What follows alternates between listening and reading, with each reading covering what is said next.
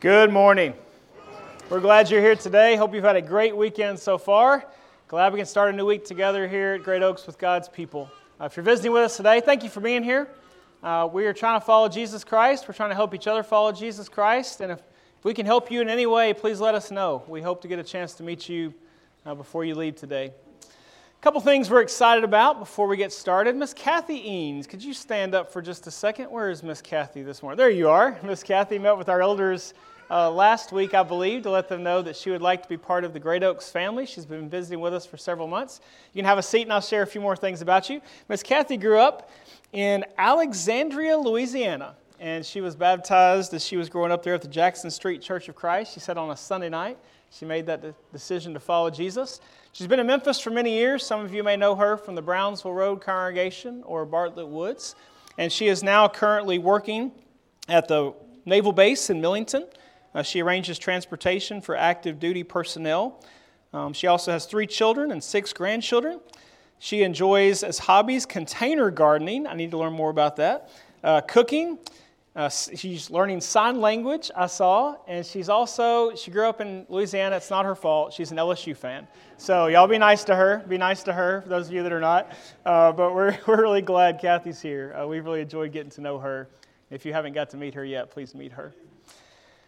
Um, our theme for the year let us arise and build. We introduced it a few weeks ago.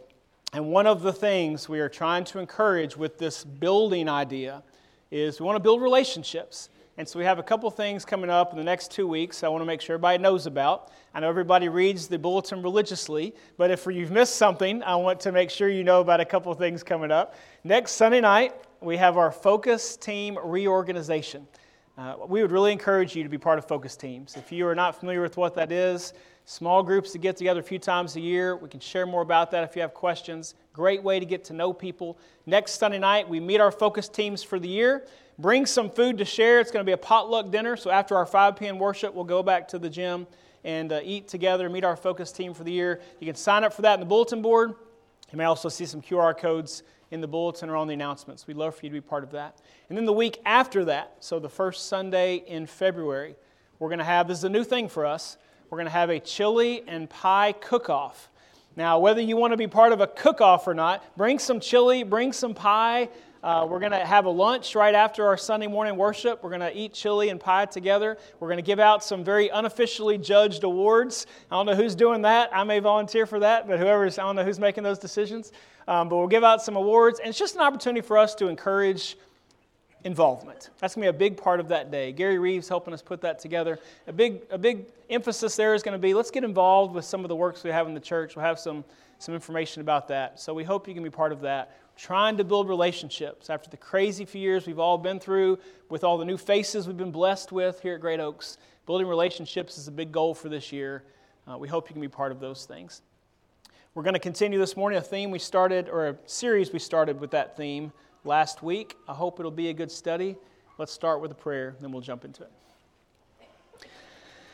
God, we're so thankful that we can come together today, um, all generations gathered together uh, to worship you. God, we're thankful for every soul who's made the commitment to get up today and to come and to be here. I pray, God, you bless our lives, especially bless our faith. I pray, God, that our worship has already been with you, uh, been, that our hearts have been with you, and I pray the same for our lesson time. God, we're thankful today for Miss Kathy. We're thankful that she's part of our church family. We're thankful for the ways you've guided her in life and continue to. I pray, Lord, we can serve alongside each other in your church for many years. We're thankful that she's here. God, as we open, our, open your word together today, I pray that what is said be what you want to be said and that we'll gain something from it. It's in Jesus' name we pray. Amen. Started last week a series here in these last few weeks of January that we're calling Seeking God's Foundation. The idea comes from Ephesians chapter 2, where he says the church is built on the foundation of the apostles and prophets. By the way, in Ephesians, in that context, the prophets there is probably talking about the New Testament prophets, those that had the, in the apostles' time, the gift of inspiration to speak the word of God. So, what he's saying, if I understand it correctly, is the foundation of the church is the word of God, as given through the apostles and those prophets that were inspired in the first century. Jesus himself, you notice, as the cornerstone of that foundation.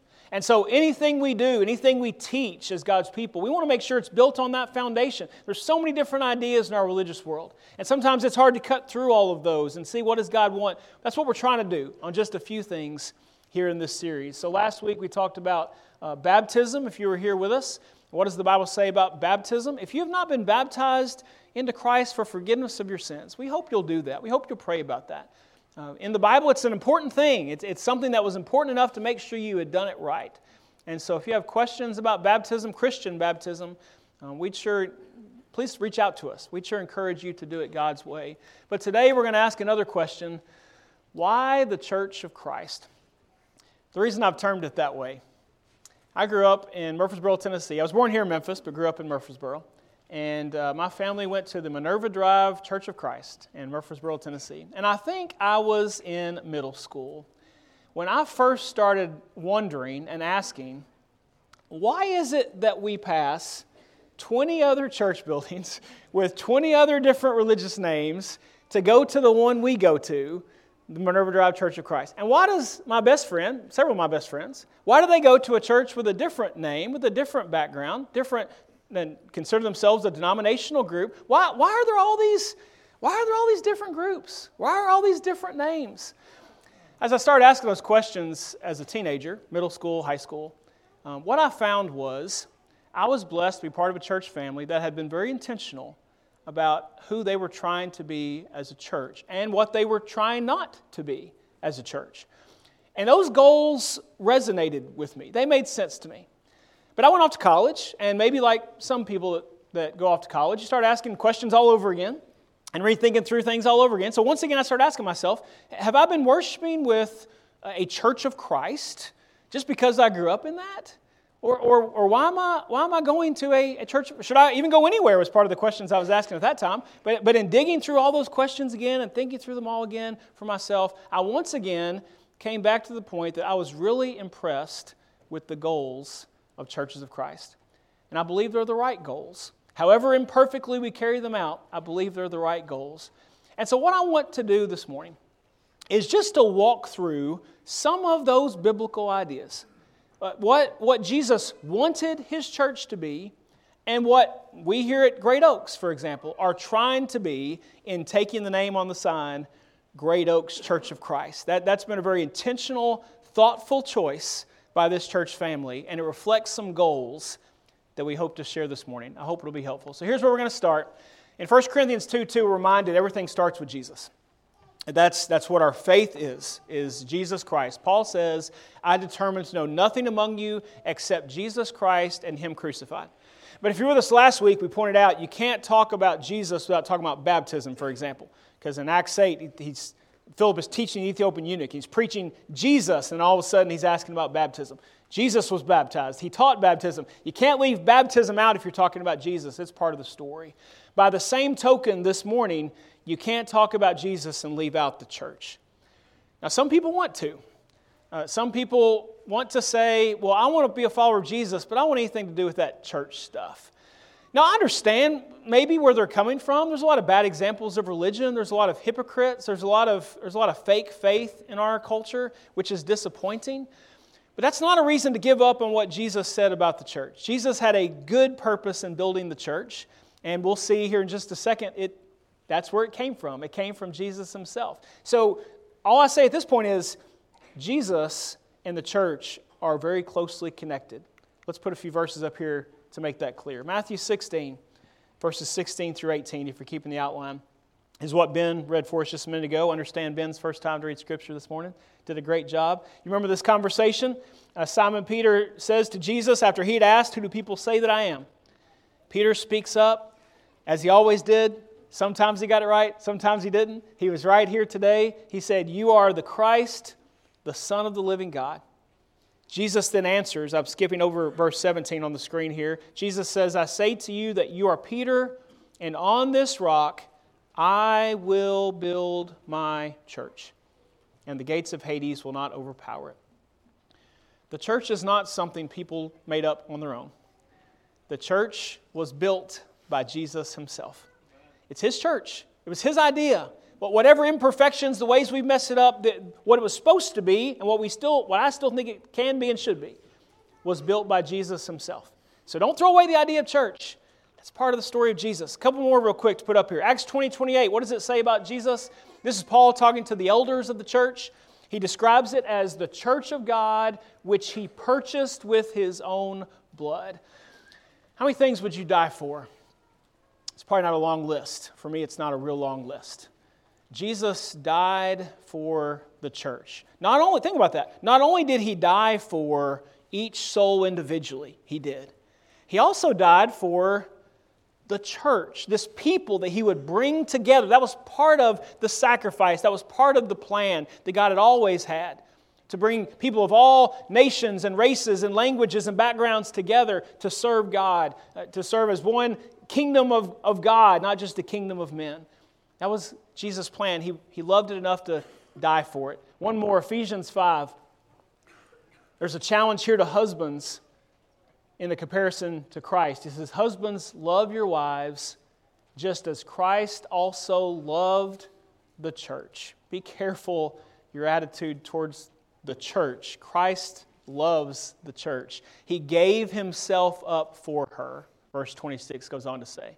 And then notice, notice this not only did he die for her, so that he might sanctify her, having cleansed her by the washing of water by the way, that sounds like baptism again, part of the plan. He's cleansed the church by the washing of water with the word, that he might present to himself the church in all her glory, having no spot or wrinkle or any such thing, but that she would be holy and blameless.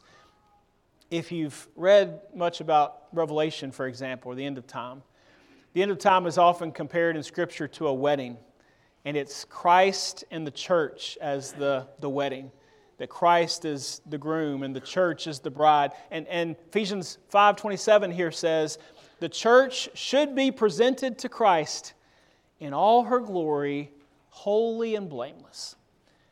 Jesus has a goal for what he wants the church to be. It's not just do whatever you want. There, there's, a, there's a holy goal in the church and why Jesus built it. So let's talk about that for just a minute. What did Jesus want his church to be? Now, there's a lot of things you could say here. There's a lot of things you could say. I'm going to point out two things um, that, that especially aim at the goals of churches of Christ. Some ways we're trying, trying to be what Jesus wants us to be. There's plenty of other goals you could say for the church, but um, I just want to point out a couple here. Now, let me think about, let's think about this before I put these two up here. Let's imagine you were building a house and you put the money together and you sit down with the architect or whoever does that sort of thing, and, and you draw it all out exactly like you want the house to be. And, and you've thought about your family as you've, as you put this house plan together. And you've thought about how many rooms and where you want them and how you want the layout on the land. And, and you've, you've, you've organized exactly how you want. But then as you go to, and maybe some of you had this experience, then, you, then as you go to see as they're building the house, you notice it's not, it's not what you had on the plans. And you say, now, now to the builder, now wait a second, I, I had I had this laid out differently where we had more rooms. Well, and the builder might say, Well, I, I thought, you know, it's trendier now for, for smaller homes and fewer rooms. And so I just decided to take out a few rooms that I thought you probably really didn't need. And so we're just gonna we're just gonna end the house right here. Uh, when you say, What? That's not what I wanted. I was, this was my house. I was, well, and, and let me give you some other things I've done. I've, I've looked into some of the, the trends that people like about, about kitchens or about bathrooms or about roofs. And, and so I've just, I've just went ahead and made the changes because I feel like they're better and I think people will like your house more. If you'll just let me change the house into the way I want it to be, would you be happy with that conversation? I wouldn't. I wouldn't be happy with it. I'd say, no, wait a second. This is, this is my house. And I built it because I knew this is the way I needed. This is the, this is the right way for this house to be built. Don't forget, Jesus built the church. And he knows, he knows how it needs to be. He doesn't need us to improve it. He doesn't need us to change it. He doesn't need us to say, well, there's some new trends, Jesus, that maybe you wouldn't have known about. He doesn't need any of that. He, he just needs us to trust that he knows how to build his church. Let's, let's point out two things that Jesus wanted in his church that we sadly don't see a whole lot today. Number one, Jesus wanted his church to be undivided. Now, that's hard for a lot of reasons. We're all people, we're all sinful, we are all selfish, and all those sorts of things. And so, unity in any group of people can be difficult. If you have two people, unity can be difficult. Well, Jesus is bringing all sorts of people together, and he's saying, I want there to be a unity in my church. And, and in a broader sense, God wants all Christians to be one, not, not divided into thousands or however many different denominational fences have been built through all the years. He doesn't want that. For example, in the, the scripture we read a minute ago, Matthew 16, 18, you notice church is singular here. Jesus doesn't say, I will build my churches? Or my he doesn't say i'll build denominations. He doesn't say i'll build all these different groups and they'll he doesn't say that. There's a there's a singular nature to it. Even more clear to me is john 17 when jesus is praying to the father. And he says in verse 20, I do not ask on behalf of these alone. He's talking about, he's praying. He's, I'm not just asking for the apostles, I'm also asking for those who believe in me through their word. If you haven't noticed it, Jesus prayed for you and I in John 17, verse 20. He prayed for everybody who would believe in him through the word of the apostles. Notice what he prayed for then in verse 21 that they may all be one even as you, Father, are in me and I in you, that they may also be in us, so that the world may believe that you sent me. That's really sad to me. Because Jesus prays that his people would be one so that it would be a witness to the world. The unity of Christians would be a witness to the world that Jesus really came. And our religious world has really messed that up, hasn't it? Because when people outside of Christianity look at Christianity, they don't, you don't often hear, they're so united. You don't hear that. What you hear is people say they can't even get along. They can't even agree on things. Look at all the different denominations. Look at all the different groups. Look at all the different arguments through the years. Jesus wanted his church to be one. One so that the world would know God was really in this. He goes on and says the same thing in verse 22 that they may be one as we are one. Verse 23 I and them, you and me, again, so that the world may know that you sent me. Jesus wanted unity in his church. Sadly, we've really messed that up. As years have gone on, so many denominational fences have been built up. Here's the group we are, here's the group we are, here's the group we are. Um, not what Jesus wanted. A second thing that Jesus wanted that we don't often see. This is a longer one. I've given you only two blanks to try to fill it in. I'll probably read it twice here. Jesus wanted his church to continue in the teachings and practices given by the Holy Spirit through the apostles. Hope that makes sense. Jesus wanted his church to continue for all time in the teachings and practices given by the Holy Spirit through the apostles. So I have several verses here just to make the point that when the apostles were teaching, they weren't just teaching their own ideas. Jesus himself sent the Holy Spirit to them and expected what they did and taught in the church to be what the church would do and teach for all time. Jesus knew how to build his church. And so he was building it exactly as it needed to be. How they would worship, how they would be organized, how they would live, all those things would be shown through the apostles and were supposed to be continued. Here in John 14, 26 is when Jesus promises them he would send them the Holy Spirit and, this is throughout John chapters 14, 15, 16, but let this verse be representative of that. Jesus says, The Helper, the Holy Spirit, who the Father will send in my name, he will teach you all things and bring to your remembrance all that I said to you. So there's two things there. The Holy Spirit would help the apostles to remember all that Jesus had said and would teach them all things. That there would be things Jesus hadn't had a chance to teach them yet. So God would keep teaching through the Holy Spirit as they were as they were putting the church together, just like Jesus wanted the church to be put together. The Holy Spirit would do that through the apostles. And then you find this theme throughout the apostles' writings that what they were doing was supposed to be continued by Christians for, for all time, that their traditions of, of worship and life and how to be saved and how to organize, all those things were supposed to be continued. You see it, for example, in 2 Thessalonians 2.15. Paul says, So then, brethren, stand firm and hold to the traditions which you were taught, whether by word of mouth or by letter from us. The us, there's the apostles. So, so Paul is saying, whether we've written it, we have a lot of their writings in the New Testament, whether we've said it, hold those traditions that you were taught. 1 Corinthians 11 2. You can decide how many of these you want to write down. There's a lot of them. I haven't even put them all up here. But I just want you to notice the theme.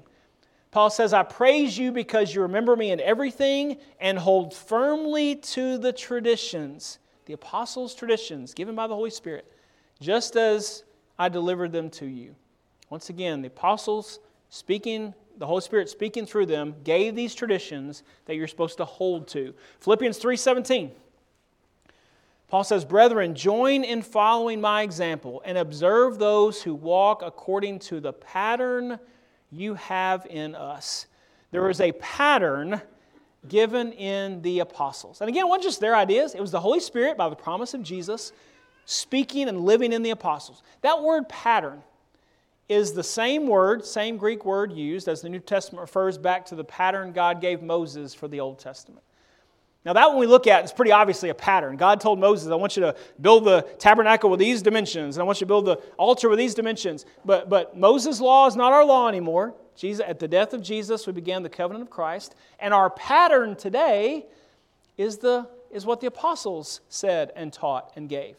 Again, that built on the foundation Jesus Christ, the cornerstone. So the pattern is the apostles. When we ask questions in our faith, how should we do things? We look to the pattern the Holy Spirit gave through the apostles. I think this is my last one on this. Philippians 4 9. The things you've learned, received, and heard and seen in me, Paul says, as an apostle. Practice these things. The teachings, the practices of the apostles were supposed to be continued. And I do have one more. Jude 3. Notice the description. I'll just read the description underlined the faith which was once for all handed down to the saints. It was once for all handed down. Wasn't supposed to change. See, some people seem to have the idea, and maybe if you didn't have these verses, you would think that. Some people seem to have the idea that Jesus would just start the church, and then as the world changed, the church's views could change and practices could change. That's not, that's not how Jesus built it. He knew how to build the church. He knew what built faith. He knew what brought people to salvation and, and encouraged them, bring them closer to God. And so he said, I'm going to give that through my apostles, and those things were once for all handed down. Once again, that's sad because that's not the way we've done things as you look back at church history. The way I picture it in my mind, and uh, maybe you think in images and, and diagrams and all that, like I tend to do, I picture it as this this straight line that Jesus gave his church. It was supposed to be followed. But as time went on, people had different ideas and they started branching off from that line. Well, I'd like to do this, or maybe, I'd like, maybe this is better. And, and soon we were branching in all sorts of different directions with all sorts of different denominations and different teachings. And it's not what Jesus wanted. He wanted undivided unity, He wanted following the apostles' teachings and practices. We've really messed that up, haven't we? Is mere Christianity even possible. Since we messed it up, since the years have gone on and we're not divided and we got all sorts of teachings, is it even possible to just be Christians anymore? Because some people say it's not. Some people say, you know what, there's just too much water under the bridge, too many arguments have come and passed. You just got to pick your, pick your group. The, the groups are there, pick your group. But there have always been some. There have always been some who said, just because we messed it up doesn't mean Jesus has stopped wanting us to try to get it right. C.S. Lewis, I've been reading a, off and on, just here and there, a biography on C.S. Lewis, so some of his thoughts of, in life has been in my mind recently. Uh, he wrote a book that he entitled Mere Christianity. And people, I think, were just as fascinated by the title as they were anything else. But one of the things they liked about C.S. Lewis, and people still like about C.S. Lewis writings, is that he didn't write from a denominational perspective. What he wrote was here's what Christianity teaches. And he tried to tell scripture on that. Here's, here's what Jesus taught. And he tried to tell scripture on that. And he wasn't the first to do that. Um, in fact, he was, as I've been reading through his, his biography, he was fascinated with a guy in the 1600s, a guy named Richard Baxter, who was writing about religious division. And, and he was, Richard Baxter was saying the same thing. He said, We shouldn't have all these arguments. We shouldn't have all these different groups dividing up denominationally. He says there needs to be a mere Christianity. That's where Lewis got the phrase. There needs to be a mere Christianity based in Scripture, not in denominational doctrine. In 1942, there's a guy named W.R. Inge. Again, he's doing a study of all the different denominations, and he says there needs to be the scaffolding of a simple and genuinely Christian faith. We don't need to have all this stuff. Many years before Lewis, about 100 years before C.S. Lewis, uh, here in America, Many churches that took the name Churches of Christ came from a stream of people, including a guy named Alexander Campbell, who wrote and said a lot about this, who said, We don't need to just pick a denominational area. Let's just be Christians. Let's just go back to the Bible and just do it the Bible's way, and then we're just Christians. There have always been people. That someone loaned me a book by Francis Chan, a religious writer today, called Letters to the Church. And I haven't got to read through it all yet. I'll get there. But on the back, uh, Francis Chan says, We've messed up the church. Everybody knows we messed it up. We need to go back and start doing it the way he did it in the Bible. There have always been people who have said, the way we've messed this up is not right. But that doesn't mean we give up.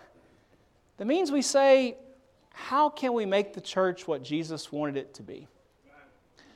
I want to end with three things, three ways here at Great Oaks and in Churches of Christ. We are trying, we are trying to, to organize and be the church Jesus wanted us to be. Number one, we try to only take the name of Christ. We don't think God wants us taking denominational names. We don't think God wants us to, and I'm using this, we don't think God wants us, for example, to say, I'm a Lutheran or I'm a Catholic. I have nothing personal against Lutherans or Catholics. I'm, I'm using those as examples. We don't think God wants us to, to pick a group and put that name on our faith. The reason we think that is places like 1 Corinthians 1 where Paul was writing to the Corinthian church about how divided they were. He says, That's not right. You're not supposed to have divisions among you. You're supposed to be the same mind, the same judgment. And he says in verse 12, the, the problem was, part of the problem, they were taking names on their faith. And some were saying, I'm a Paul Christian, or I'm an Apollos Christian, or I'm a Cephas, another name for Peter. I'm a Peter Christian. And some were saying, I'm just of Christ. Notice verse 13. Has Christ been divided? Paul was not crucified for you, was he? Or were you baptized in the name of Paul? Do you, do you hear the logic there? Says you shouldn't take any other name because you were, you were obeying Jesus who was crucified for you. And you were baptized in the name of Jesus. And so his is the only name you should take. And that's what we're trying to do. Now, we have to be careful how we speak about this. Because in a denominational world, sometimes we find ourselves uh, speaking of, of, churches of Christ as if they're just another denomination. That's not the goal. The goal is not just to be another denomination. We're trying to, we're trying to just be that Christianity that Jesus taught. We're trying to just be that church that Jesus built. So we're not Church of Christers. we're, not, we're not a Church of Christ church. We're, we are trying to be Christians. And the church of Christ, the one he built, we're just, just trying to be that church. We don't want to be getting behind any of the denominational fences. So we try to only take the name of Christ. Number two, we accept no denominational structures. That's a big part of what has divided those who profess Christianity through the years. You get groups, and so you have this, you have a, a denominational convention that gets together and makes decisions for all these churches that they're over. Uh, or you have a, a, denominational structure where there's one group that's over 12 churches and someone else over all the churches in the state, and then others over the churches in the country. None of that's in Scripture. What I think you find in Scripture is Jesus is the head of his church, and then every individual congregation had leadership called elders. And those elders were supposed to lead that church as best they could to follow Jesus.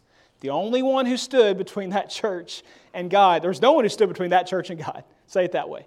You went, you went straight to Jesus. Jesus was the head of his church.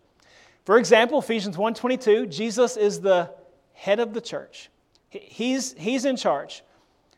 Um, he did not set in place cardinals or popes or any of those sorts of things. It was just each individual congregation and then Jesus, the head of that church. Elders were over each church. One example of that is Acts 20, 17, uh, and 28, where Paul is talking to the elders of the church at Ephesus. Says, The Holy Spirit made you overseers. If you have more questions about that, that's a much longer discussion. Uh, and so if, if that's new to you, I'd be glad to show you some things. We could talk about it. You can make your own decision on it. But I think what you'll find is in the Bible, that's the way it worked. Every individual congregation was its own. Nobody was over each one to pull a whole group into a section or a segment. When, when we take the name Churches of Christ, we're undenominational. There's no convention that tells us how to, how to do things. We're just trying to follow the Bible. What does Jesus say to do? That's what we're trying to do. And then, number three, we take Scripture as our only authority because we believe God's word is given to us in Scripture. And, and since the Holy Spirit inspired those apostles to write and teach and do what they did, our, that's all we have. There's no handbook that says, here's what the Church of Christ believes. All you have is Scripture. There, there's, no, uh, there's no creed that says, here's points 1 through 12. What we, believe. what we are trying to do is just open the Bible. What does God want us to be? Now, I'm not telling you that's always easy. There are some things that are, that are discussed and debated, and, we're trying our best. But I think it's the right message to say, let's just follow Scripture. Why do I think that? Jesus said that. Jesus in Mark 7, he's quoting from Isaiah. He says, In vain do they worship me, teaching as doctrines the precepts of men. God does not want us teaching as doctrines the ideas of men. Neglecting the commandment of God, Jesus says, you hold to the tradition of men. Do you see the distinction? Jesus doesn't want the tradition of men, He wants us to be following the commandment of God. Verse 9, this is sad to me. He was also saying to them, You are experts at setting aside the commandment of God in order to keep your tradition. And sadly, sometimes it feels like people can still become experts at finding ways to set aside the commandment of God to do what they want to do. We're, we're trying not to do that. To the best of our ability, we are trying to follow Scripture. I heard this verse a lot growing up. I hope it's, I hope it's an attitude we keep in our lives. Acts 17 11, talking about the people of Berea says they were more noble minded than those in Thessalonica, for they received the word with great eagerness, examining the scriptures daily to see whether these things were so. And I always heard preachers say, Don't believe it because I say it. Look in scripture. You're going to answer to God from what Scripture says when you stand before God at the last day. And I appreciated that attitude. And I, will echo it for myself. Don't believe something because I say it. Maybe that's not a problem to you. But don't believe it just because I say it. Uh, go to Scripture and say, what does God say? It, it, to, the, to the point I'm echoing Scripture, the point we're reading Scripture, stand on that. Stand on that because that's what we're all going to be judged by. We are trying here at Great Oaks, we have no creeds. We try to just follow the Bible. So, what I heard growing up when I started asking, why are we, why are we driving past all these other, why are there all these other churches? What I heard my family and my, current, my church family saying was, our goal is to just be Christians. Our goal is to just follow the Bible. It's been messed up a lot through the years. We're trying to just be what Jesus wanted it to be. I still believe, in fact, I'm more convinced than ever, that those are the right goals. Again, I'm not saying they're easy goals. I'm not saying they're easy to accomplish. But I think let's just be Christians. Let's just follow the Bible. I don't know how you argue with that. I think that's what Jesus wanted his people to be. And that's what we're trying to do here at Great Oak. So let's, let's end with that. We are trying to be, however imperfectly, we are trying to be the church Jesus built. And my hope is that we'll always be pursuing that goal to the best of our ability. If you have questions about any of that, I know there's a lot of things there, and that's not something you hear every day in our religious world. I understand that. But if you have questions about the goal of mere Christianity, New Testament Christianity that, that we believe Jesus wants, please let us know. We're sure trying to pursue it, and we'd love for you to join us in doing that. Maybe you came this morning ready to come before your church family for any reason to take a step of faith. We'd love to pray for you. We're about to sing a song of invitation. This is an opportunity for anybody to come before us to, to, let us know you'd like to take a step of faith, to let us know you'd like us to pray for you, or anything going on in your life. Maybe you're ready today to repent and be baptized. If you believe Jesus is the Son of God, then you're ready for Acts, what Acts 2.38 says.